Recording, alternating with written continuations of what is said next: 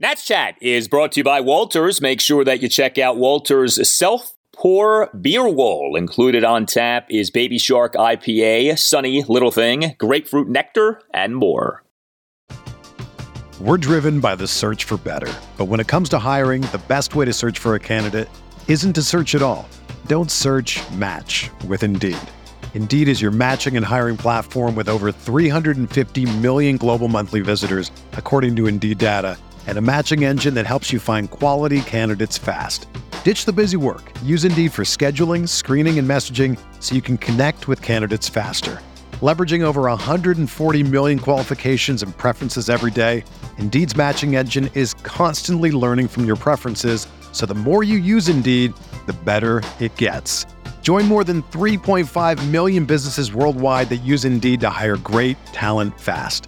And listeners of this show will get a $75 sponsored job credit to get your jobs more visibility at Indeed.com slash BlueWire. Just go to Indeed.com slash BlueWire right now and support our show by saying that you heard about Indeed on this podcast. That's Indeed.com slash BlueWire. Terms and conditions apply. Need to hire? You need Indeed.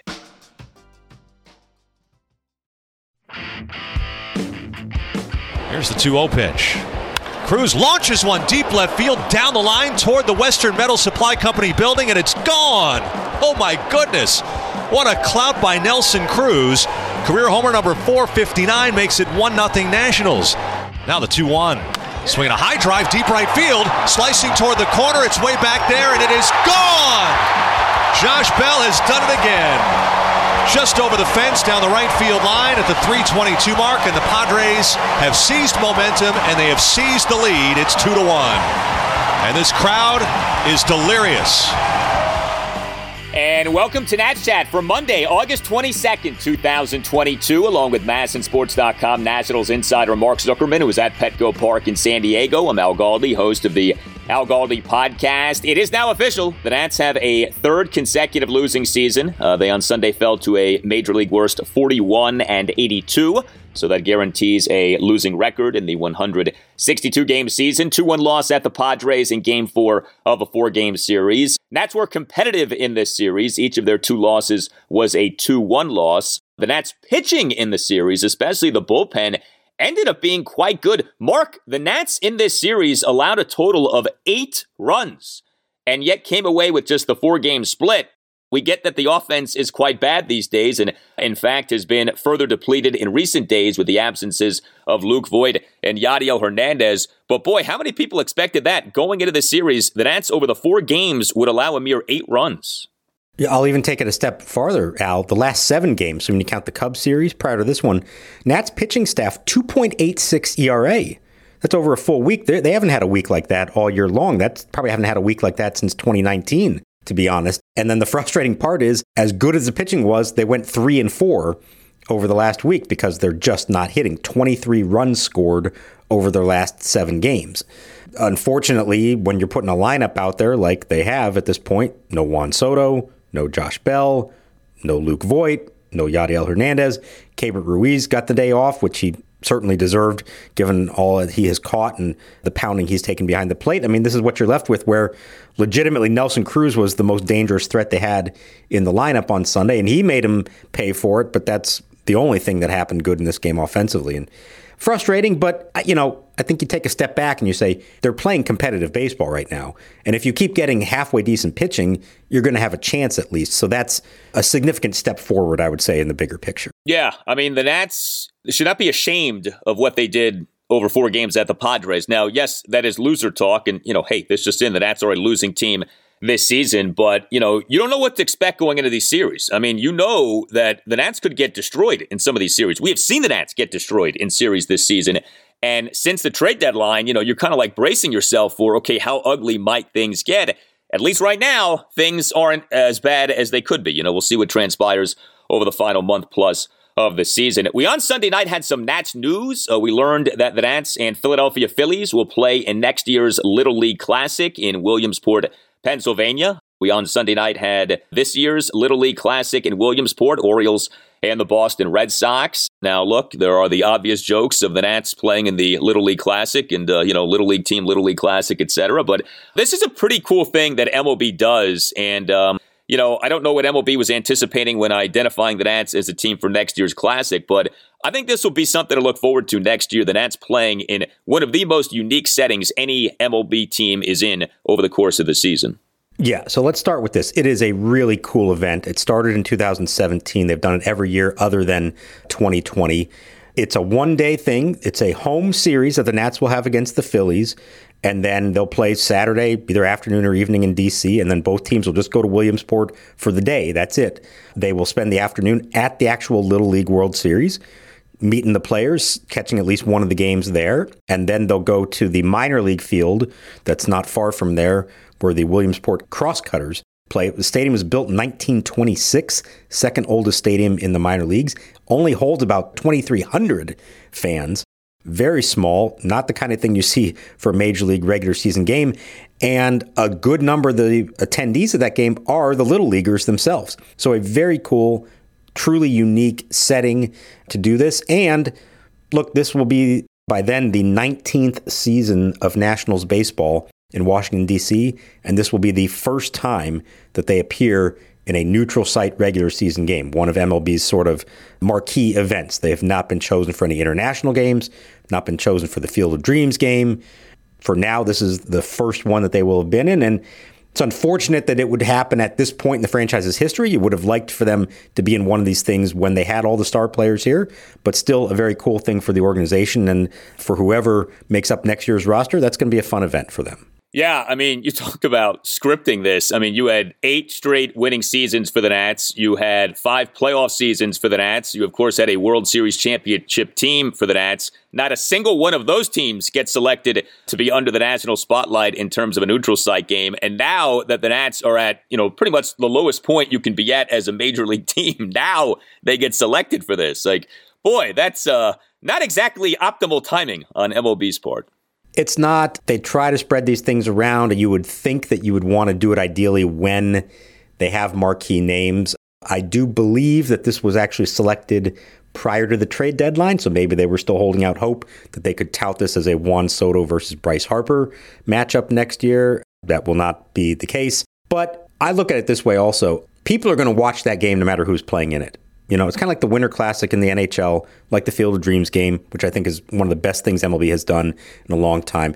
It's the venue, it's the unique nature of it. It's less about what teams are playing in it. So I'm glad the Nats are finally in one of these things. I've been holding out hope for one of those international games, London or even Paris in a few years. Maybe there's still hope for that at some point. But I, I think it's good for them. And, you know, I don't care what the team's record is or what kind of organization they are at a time you're still a Major League Baseball team in the nation's capital. You should be a marquee franchise. You should be treated like that more than some other ones. So I'm glad to see them getting at least recognized in some capacity for that. Now, it's also notable they're going to lose a home gate for this. And you would think, even though the game's closer to Philadelphia and Williamsport, it will be a Nationals home game. So they will only have 80 games scheduled at Nationals Park next season. I have no idea for everybody who's already wondering how do you get tickets. I have no idea how this works. I have no idea if it's actually open to fans or season ticket holders. It's a very small crowd. And like I said, a lot of them go to the Little Leaguers themselves. So stay tuned for all the info on that. This may just be a made for TV event. It may not be the kind of thing that a lot of people get to attend in person. Yeah, and you know what? Who knows? I mean, with new ownership coming in, maybe the Nats next season are back to being good or are back to being, you know, a premier team in terms of having some stars on the team. I mean, we don't know. So much has changed over the last 12 months with this team. Who's to say 12 months from now things aren't appreciably different? Like, we really don't know. That That is the one sort of carrot that is dangling in front of all of us as Nationals fans and observers this looming ownership change and what that could mean. And so I know for me, like following the team, that is something that offers hope and excitement of we don't know what's going to happen after this season. And so who knows what's going to happen in the offseason? And so who knows where we are at next season? You know, I, I think the only thing that's for sure right now is that nothing's for sure. We don't know where things are going to be at. Yeah, you're right. And there's there's no telling who could be on the team next year. Maybe there's somebody we've never even considered who's a big name that could be on it. But even if not, there's a decent chance that the starting pitcher for that game on August 20th, 2023 is Cade Cavalli or Mackenzie Gore. or Josiah Gray. You could have a lineup that includes Luis Garcia, CJ Abrams. Maybe one of the other kids will be ready by then. Robert Hassell, who I realized actually has played in the Little League World Series. That would be very cool. I don't know if he'll be ready quite by then to make his major league debut, but there is the possibility there of some kind of juice for it with the young players. The other thing, I was thinking this earlier in the week in the Nats clubhouse, and you see this this time of year. These guys watch the Little League World Series. They watch it and they get into these games. And I always think it's such a cool idea that big league players can be captivated by 12 year olds playing baseball. They remark on it just the way anybody else would. They're really into it. And I know as exciting as it's going to be for the kids to meet these players next year, I think the Nats players themselves are going to be excited to actually go to the Little League World Series and meet those kids and watch that game in person. Yeah, if you were on social media on Sunday, there was great footage of Orioles players sliding down hills on these like cardboard sleds with the Little League players. And you had, you know, these 20 something year old Orioles players acting like they were, you know, 10 again and, you know, having a great time with the kids. So, yeah, I mean, you have terrific interaction. So it'll be cool. It'll be fun. I'm glad that the Nats got chosen for this. So, with this game on Sunday uh, for the Nats at the Padres, this 2 1 loss, you know, it's so funny what'll pop up over the course of these Nats games these days. You know, we've spent a good bit of time this season, right, talking about, you know, Nelson Cruz, disappointing season, not hitting for power, etc. And as we're discussing the Nats being in the Little League Classic next year, we had Nelson Cruz on Sunday dialing back the clock. And like, if you're unfamiliar with the work of Nelson Cruz and like what he was at his peak, which, you know, wasn't that long ago, you saw it on Sunday. Nelson Cruz on Sunday launched a mammoth home run, one of the biggest homers for the Nats this season, just in terms of distance and just awe inspiring nature. Uh, Cruz in an Nats one run fourth, a one out solo homer on a bomb to left field for a 1 0 Nats lead. 440 feet per StatCast. It looked like it went about 800 feet in watching the game. You know, like I said, Nelson Cruz, it's been a disappointing year. That was only his 10th home run of the season. He's only slugging 354 on the season. But I mean, you look at the guy, he's still a big guy. We know that he takes great care of himself. And if he can get a hold of one, and that's a big if these days, but if he can, he still has a lot of might and a lot of mass behind that swing. That was some shot that Nelson Cruz delivered on Sunday.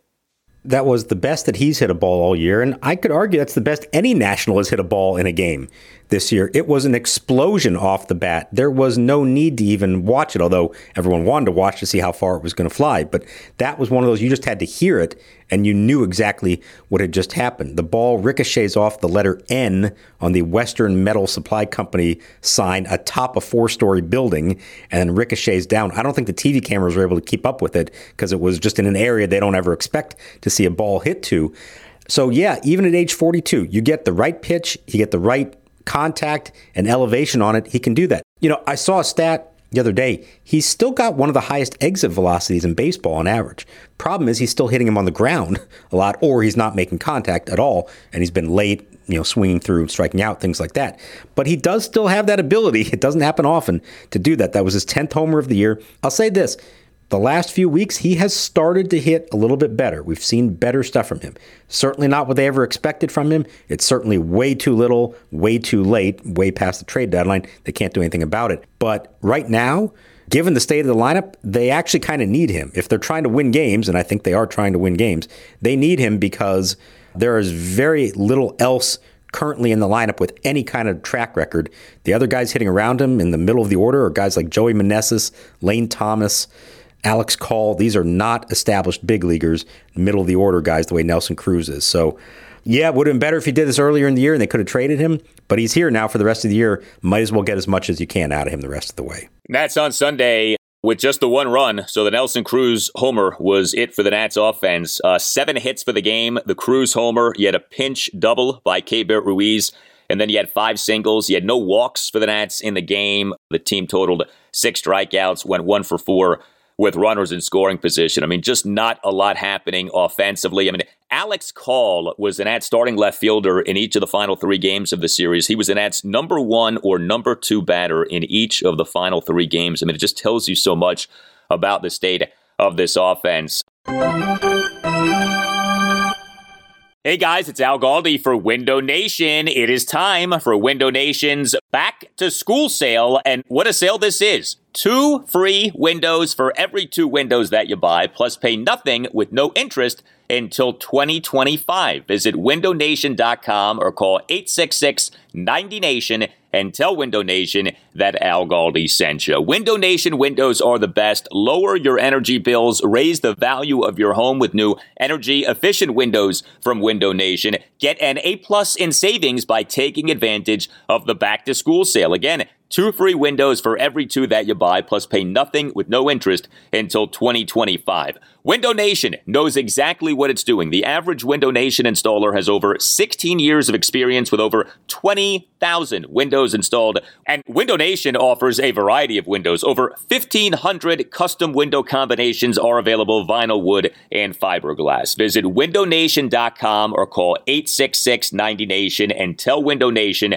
that Al Galdi sent you and ask for the back to school sale. Again, buy two windows, get two windows free on any style of new window from Window Nation, plus pay nothing until 2025. That's windownation.com or 866-90Nation, windownation.com or 866-90Nation, and tell Window Nation that Al Galdi sent you.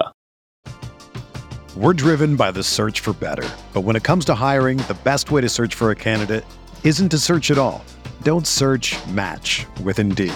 Indeed is your matching and hiring platform with over 350 million global monthly visitors, according to Indeed data, and a matching engine that helps you find quality candidates fast. Ditch the busy work. Use Indeed for scheduling, screening, and messaging so you can connect with candidates faster. Leveraging over 140 million qualifications and preferences every day, Indeed's matching engine is constantly learning from your preferences, so the more you use Indeed, the better it gets.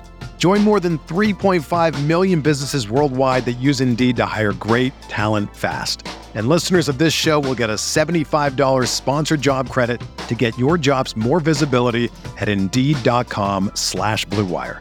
Just go to Indeed.com slash BlueWire right now and support our show by saying that you heard about Indeed on this podcast. That's Indeed.com slash BlueWire. Terms and conditions apply. Need to hire? You need Indeed. Everyone is talking about magnesium. It's all you hear about. But why? What do we know about magnesium? Well, magnesium is the number one mineral that 75% of Americans are deficient in. If you are a woman over 35, magnesium will help you rediscover balance, energy, and vitality. Magnesium supports more than 300 enzymatic reactions in your body, including those involved in hormonal balance. From functional medicine doctors to mental well being and female hormone experts, we all know that magnesium is the one mineral to improve all aspects of well being and health. But which one? Magnesium Breakthrough from Bioptimizers, the trusted choice recommended by leading experts with seven best absorbed forms of magnesium to ensure your body receives the support it needs for overall well being. Go to bioptimizers.com slash balance today and use code BALANCE10 for 10% off. Support your journey to wellness at B-I-O-P-T-I-M-I-Z-E-R-S dot com forward slash balance. Magnesium Breakthrough from Bioptimizers, your foundation to optimal health and vitality. Manaea with the wind in the 0 1. Swinging a long drive left field. This is deep Profar looking back, and it is off the top of the wall. Meneses rounding first, trying for second. The throw in on two bounces, and he is out on a diving tag by Drury. Joey Meneses. So the craze of him hitting home runs has slowed down, as the craze was bound to slow down. He did, though, have four hits in the series. We talked about Joey a bit on the last installment of the podcast. He on Sunday went one for four with a single, but he on the single did something that he did a few weeks ago. And I noted this at the time on the podcast. And if you watch the game on MASN on Sunday, Kevin Frandsen was not happy about this at all. And I don't blame Kevin one bit. Joey Meneses in the top of the sixth had a two out single off the left field wall. He then got thrown out by a mile at second base in his attempt to stretch the hit into a double for the third out. Now, Watching the game on TV, I could not see what Meneses was doing, but according to Frandsen, Meneses did not hustle at all out of the box. He was guilty of something similar a few weeks ago, and I talked about this at the time on the podcast. August 6th, an 11 5 loss at Philadelphia. Meneses in that game, in an Nats one run seventh, had a one out single off the left field wall. as he out of the box was admiring the hit as opposed to hustling. And so again, he gets a one base hit off the wall. What did you see from Meneses on this single off the wall on Sunday? Yeah, he thought it was going to be out off the bat. I wouldn't say it was an over the top, really slow admiring. He he was moving a little bit, and but he hit that ball so hard and it ricocheted right back to the left fielder. He had no chance.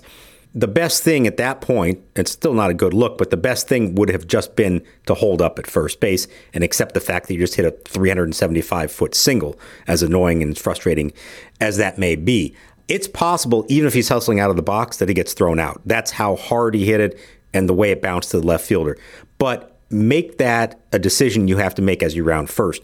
Don't let that already be determined from the moment you hit the ball and stand there and don't hustle out of the box.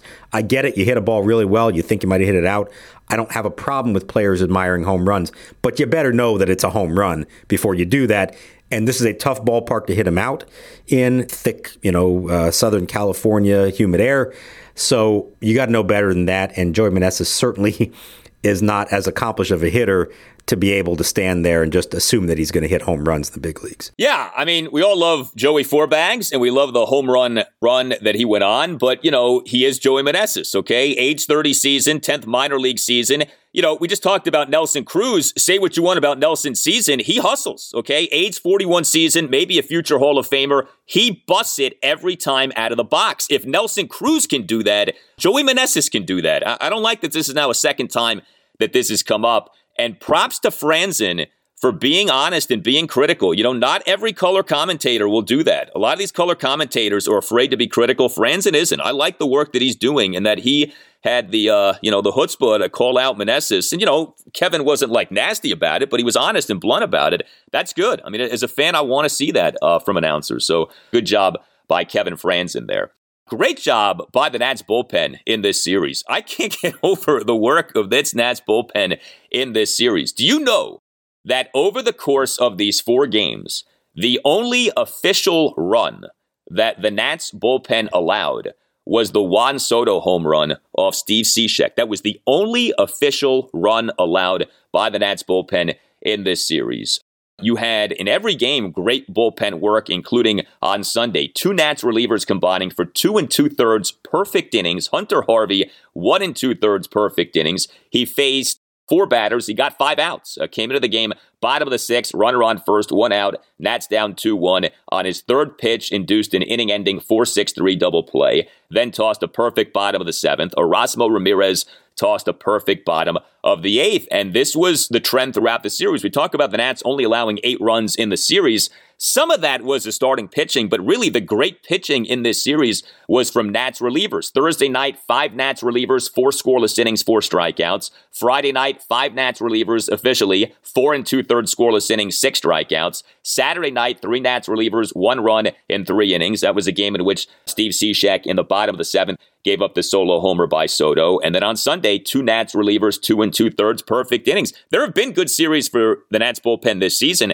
I don't know, man. This might have been the most impressive series given the opposition. This was some great work by the Nats bullpen.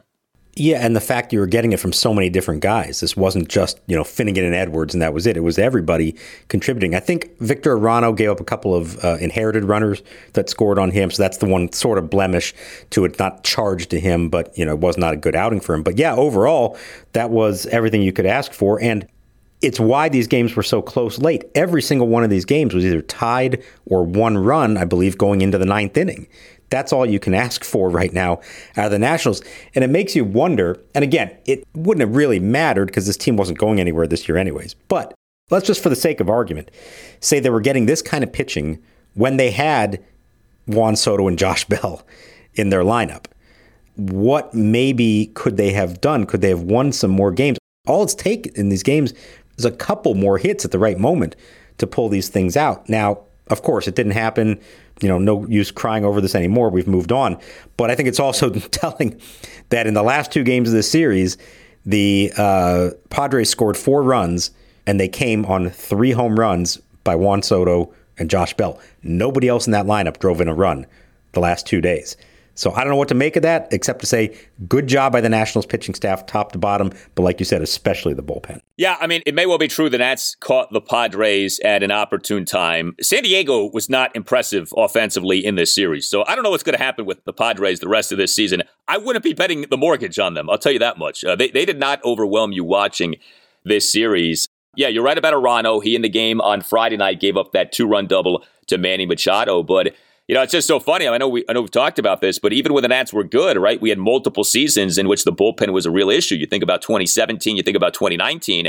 You, if you could take this bullpen and drop it into 2017 or even 2019, like how good might those teams have ended up being? Not that this is like a great Nats bullpen, but it certainly has been capable of being great. And like you noted, it's from a variety of people. This isn't like you know, in 17 or in 19 when you had to ultimately rely on like two or three guys, maybe four. Like this season, you're getting contributions, especially lately, from a variety of people.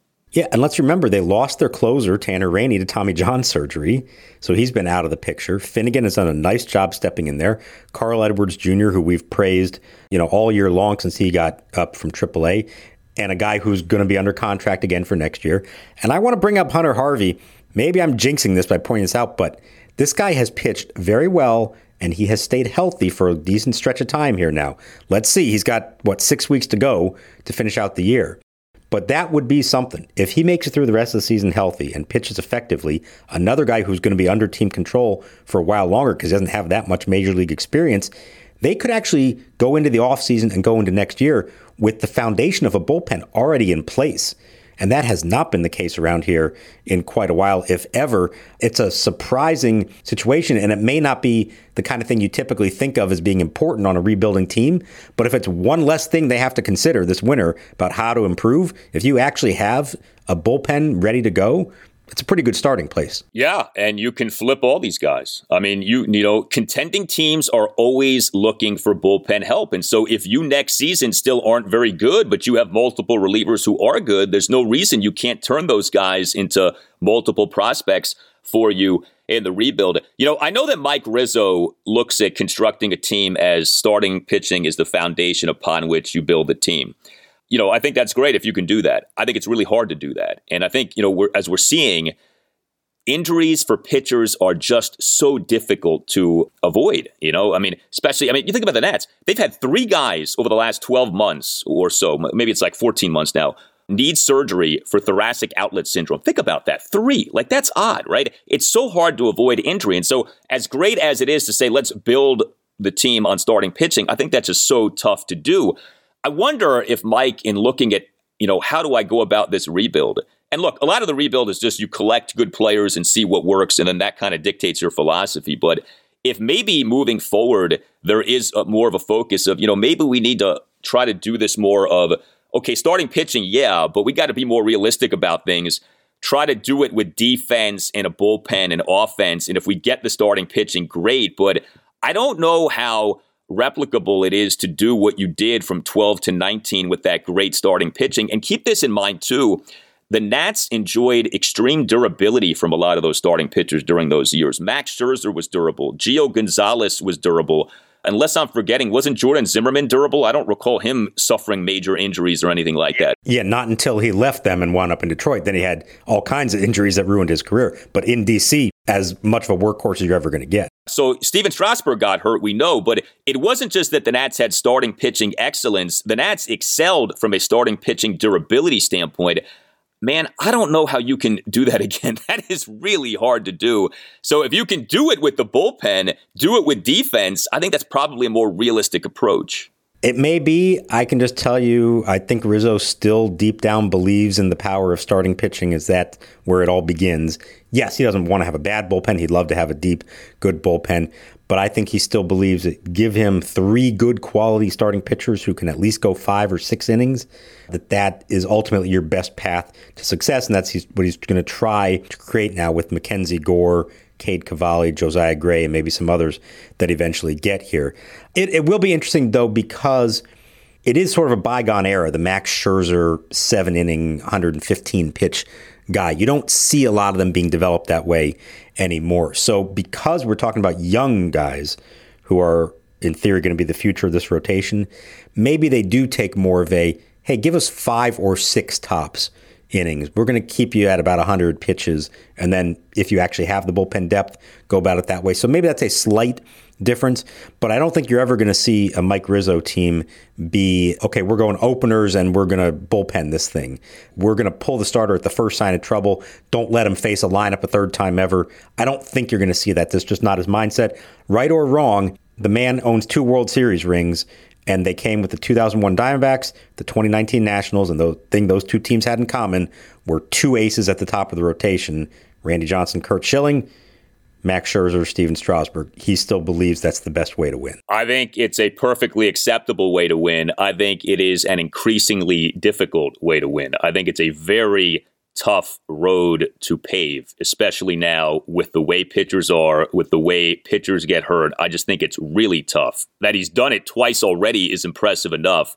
I don't know that he's going to do it a third time, but God bless him, man. I'm hoping uh, that it does work out in that way. Now, a word from our sponsor, BetterHelp. The way I take care of my mind is daily exercise. It is essential for me. There are plenty of ways to support a healthy brain, like learning a new language or taking power naps. There's also BetterHelp online therapy. Everyone I know who does therapy swears by it. It feels like all I hear these days is how you have to start doing therapy. BetterHelp is online therapy that offers video, phone, and even live chat only therapy sessions, so you don't have to see anyone on camera if you don't want to. It's much more affordable than in person therapy and you don't have to fight traffic or look for parking. Our listeners get 10% off their first month at betterhelp.com slash natschat. That's better, H-E-L-P dot com slash natschat. Patrick pitched really well. I'll take those outings from him. Last two outings, I, I thought he pitched well. So it was all our offense today. We had no offense. Well, the Nats starting pitcher on Sunday was Patrick Corbin. And uh, Corbin was, you know, he was okay. I, I, mean, you know, with Corbin at this point, it's like if he's not horrendous, you say, okay, you know, fine.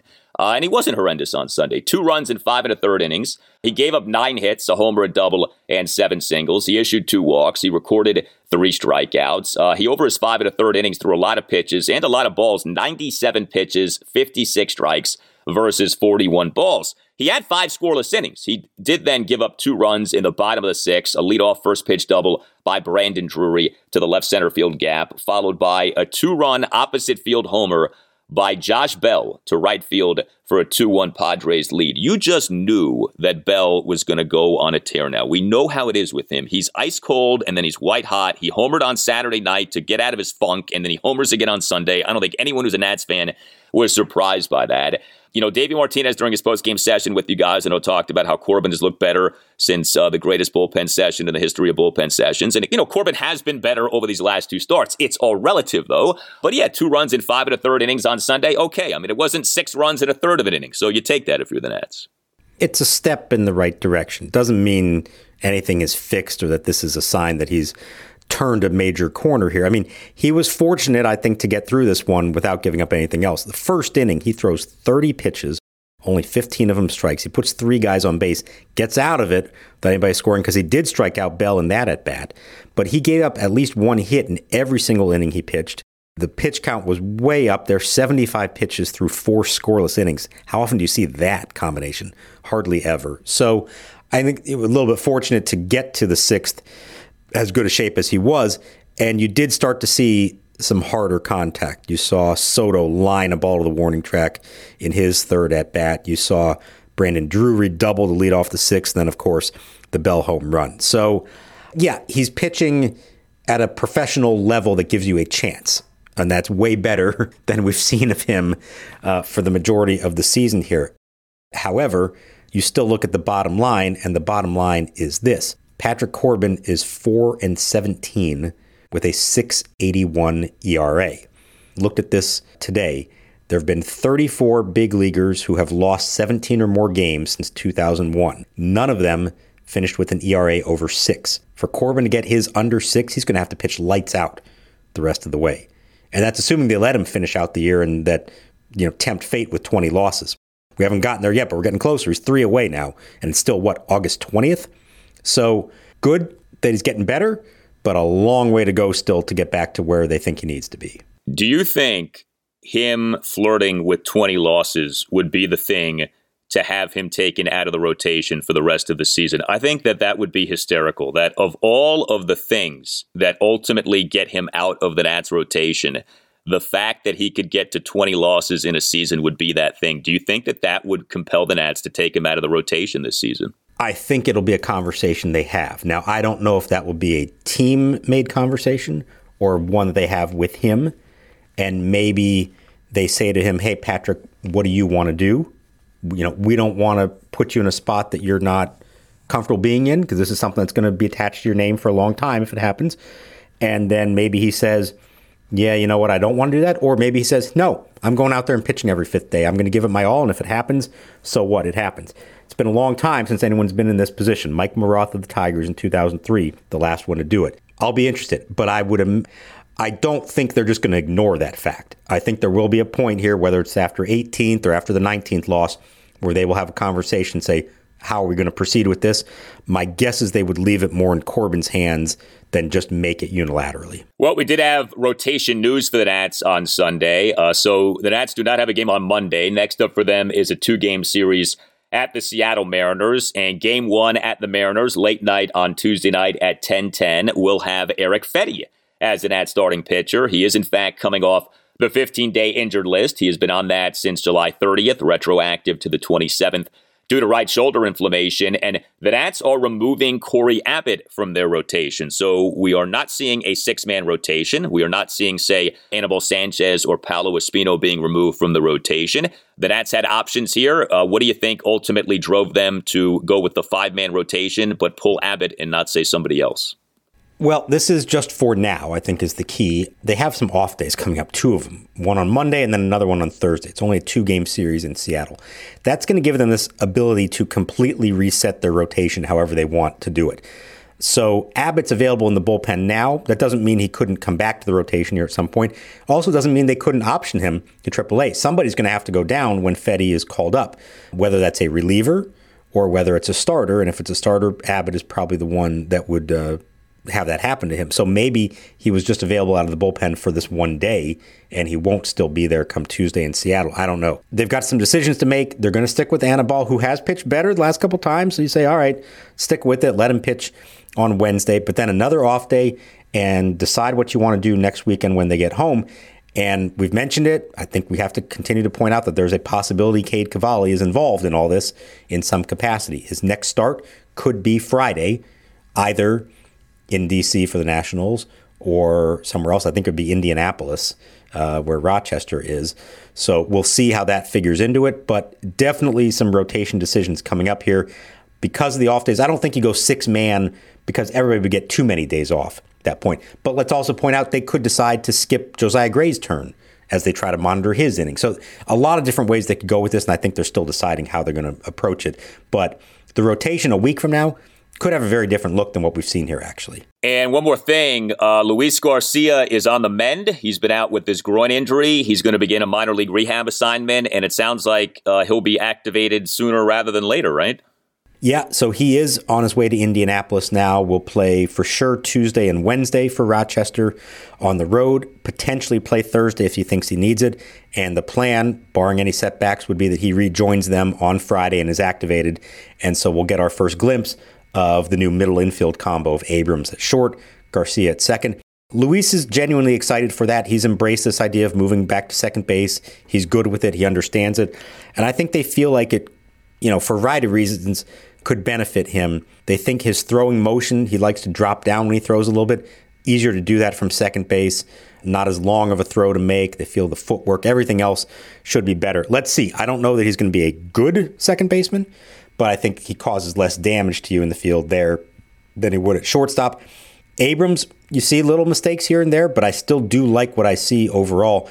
They turned a few double plays this weekend that I thought to myself, those are smooth double plays that we have not seen a lot of from this team this year. That's a nice thing to see, and I would imagine it should be even smoother, ideally, with Abrams and Garcia turning him. Well, I don't think that it's necessarily coincidental that the Nats pitching has been better lately. and the left side of your infield is the best it has been defensively all season, with Ildemaro Vargas now as the every game third baseman and CJ Abrams now as the every game shortstop. You know, I don't know that you can just directly make that correlation, but I think it's hard to ignore the timing of all of this. That you have range at certainly on the left side of the infield. The right side of the infield is a little sketchier. Luke Voit is a defensive liability, I think, at first base, but you're getting, especially at shortstop, play that you have not had this season. First with Alcides Escobar, then with Luis Garcia. And, you know, if Garcia hits the ground running at second base, and, you know, I've pointed this out, he did have plus two defensive runs saved at second base last season. You know, maybe, just maybe, you start to see the formation of an infield defense that isn't terrible, you know, that actually can convert balls in play into outs, and you can start to